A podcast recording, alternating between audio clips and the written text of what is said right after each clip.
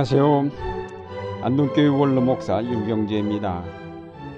오늘 본문으로 택한 마태복음 14장 22절 이하에 나오는 얘기는 예수님께서 바다 위로 걸어오신 기적의 얘기입니다. 예수님은 하나님의 아들이시여 많은 이적을 보여주신 분이니까 이 기적이 새삼스러울 것이 없지만 바다 위로 걸어오시는 예수님을 보고 바다 위로 걸어가겠다고 생각하고 오라는 부름을 따라 뛰어내린 베드로를 중심으로 말씀을 생각해 보려고 합니다. 먼저 우리는 예수님께서 보여주시는 새로운 세계에 대한 열망과 비전을 가져야 하겠습니다. 베드로는 예수님께서 바다 위로 걸어오시는 모습을 확인한 순간 그도 예수님과 같이 바다 위로 걸어보겠다는 생각을 하였습니다. 주님, 주님이시라면 나더러 물 위로 걸어서 주님께로 오라고 명령하십시오. 그는 바다에서 커서 바다 위에서 뼈가 굵어진 노련한 어부이기에 바다 위로 걸을 수 없음을 너무나 잘 알고 있었을 것입니다. 그러나 바다 위로 걸어오시는 예수님을 배우는 순간 그가 가진 경험과 상관없이 자기도 바다 위로 걸어보겠다는 열망을 가졌습니다. 그가 모든 것을 버리고 예수님을 따라 나섰을 때는 어차피 일상적인 삶을 벗어나 무엇인가 새로운 삶을 향하여 도약하고자 했기 때문입니다.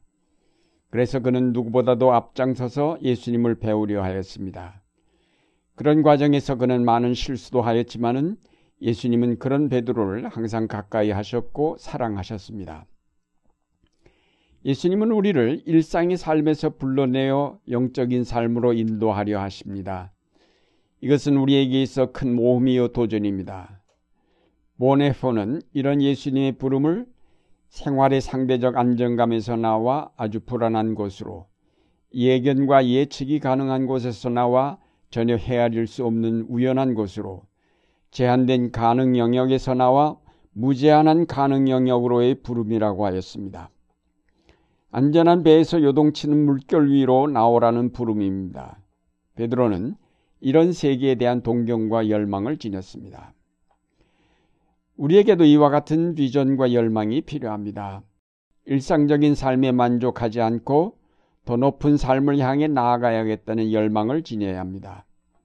평지에서 안전하고 평범한 삶에 만족하지 아니하고 험진한 높은 산에 도전하는 등산가들처럼 우리도 하나님께서 부르시는 높은 영적인 삶에 도전하려는 열의를 지내야 할 것입니다. 요한계시록에 나오는 라오디게아 교회의 뜨뜻미지근한 신앙이 비판의 대상이 되었던 것처럼 오늘날 열망도 없고 비전도 없는 맥빠진 신앙인들도 책망을 면할 길이 없을 것입니다. 이상과 비전이 없는 신앙은 죽은 신앙입니다. 신앙은 불가능한 것처럼 보이는 이상의 세계, 영적인 삶을 위해서 필요합니다. 그 이상을 잃어버린 신앙은 소망을 동반하지 않는 신앙으로 별 쓸모가 없습니다. 안전한 배를 타고 있을 때가 아니라 바다 위로 뛰어내릴 때에 필요한 것이 신앙입니다. 오늘날 신앙인들은 너무 안이하게 배에만 타고 있으려 하는 것이 아닐까요? 아예 바다 위에 뛰어내리겠다는 꿈은 버린 지 오랜 것이 아닐까요?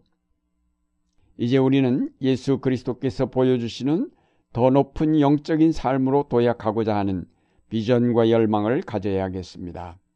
그 세계는 요동치는 파도처럼 무섭고 불확실하며 정함이 없는 세계처럼 보이지만 그러나 가장 안전하고 가장 확실하며 놀라운 자유가 보장된 세계입니다. 썩은 빵 조각과 같은 이 땅의 삶에 연연하여 더 넓고 광활한 이상의 세계를 포기하는 어리석은 자가 되어서는 안 될 것입니다. 비록 위험과 고난이 있더라도 미래의 세계를 향해 날아보겠다는 열망을 간직할 때 우리의 신앙은 거기서부터 놀라운 능력을 소유하게 될 것입니다.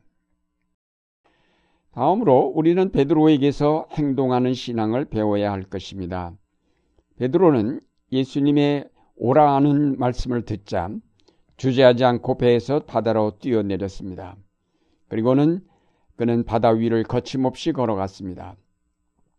이 놀라운 믿음과 실행력은 그의 장기입니다.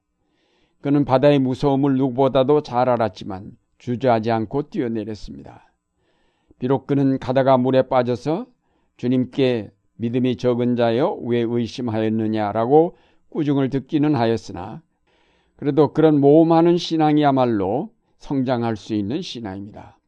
베드로는 행동하는 신앙인이었습니다. 이 행동 없이는 신앙을 배울 수가 없습니다.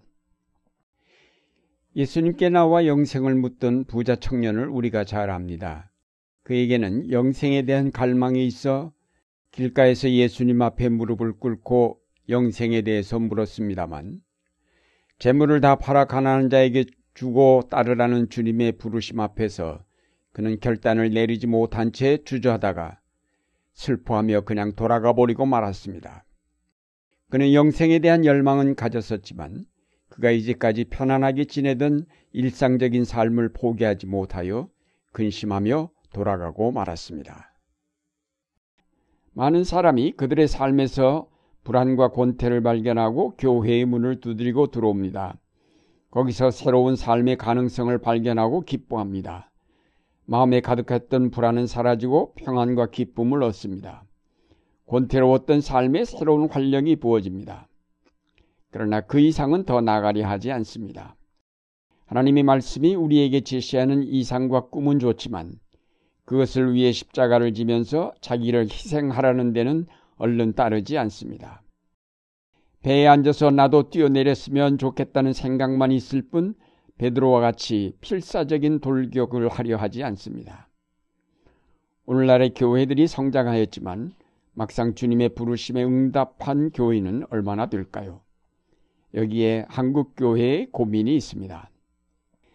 예수님은 그에게 온전히 의지하여 그를 따르는 사람들을 사랑하십니다. 예수님은 그의 발에 풍성한 사랑으로 삶의 향유를 쏟아부으며 자신을 헌신하기를 기뻐하는 모험적인 사람들을 사랑하십니다. 더 가치 있는 삶을 위해서 현재의 자기 명예와 재물과 모든 것을 아낌없이 뒤로하고 주님을 따르는 자를 예수님은 사랑하십니다. 이것저것 돌아보고 이 핑계 저 핑계 대지 아니하고 부르심을 따라 신앙의 모험에 뛰어드는 사람을 예수님은 사랑하십니다. 그러나 오늘 이 이야기에서 무엇보다도 중요한 사실은 거기에 예수님이 서 계셨다는 사실입니다. 베드로가 바다 위로 걸어갈 생각을 가지게 된 것도 거기에 예수님이 계셨기 때문이며 그가 뛰어내려 걸어간 것도 거기에 예수님이 계셨기 때문입니다. 예수님께서 베드로를 오라 하셨을 때는 이미 그가 베드로의 모든 삶을 책임지시겠다는 약속을 하신 것입니다. 이 약속이야말로 우리로 모든 두려움에도 굴하지 않고 모험의 길로 나아가도록 결단하게 하는 용기의 원천입니다. 예수님은 우리에게 확실한 약속을 남겨주셨습니다. 내가 세상 끝날까지 너희와 항상 함께 있으리라. 또 다른 곳에서는 세상에서는 너희가 환란을 당하나 담대하라 내가 세상을 이기었노라 라고 우리에게 용기를 부어 주십니다. 예수님은 그 보증으로 우리에게 성령을 약속하셨고 과연 그가 승천하신 후에 성령이 임하셔서 오늘날도 계속 우리 속에 하나님의 이 모든 약속을 실현시키고 계십니다. 우리로 두려움이 없이 십자가를 향하여 나아갈 수 있도록 성령은 우리 안에 역사하고 계십니다. 이 땅에 하나님의 의를 두려움 없이 실현시켜 나갈 수 있도록 성령은 우리 안에 용기로 역사하고 계십니다. 사도들이 성령 충만함을 받은 후에는 두려워하지 않고 율법주의 세력에 맞서 복음을 전하였고 로마 시대의 용기 있는 신앙인들 역시 성령으로 말미암아 그들의 신앙을 지켜 순교의 자리에 이를 수 있었습니다. 사랑하는 여러분, 우리가 모험에 나아가야 할 우리의 앞길에 하나님의 놀라운 약속이 있음을 기억하면서 주저하지 말고 주님의 부르심을 따라 바다 위로 걸어갑시다. 거기에 놀라운 능력의 세계가 있으며 거기에 진정한 자유와 기쁨이 있습니다. 하나님의 나라에 대한 뜨거운 열망을 가지고 자신을 온전히 불살라 주님의 부르심에 응답하시는 여러분의 생활이 되시기를 바랍니다.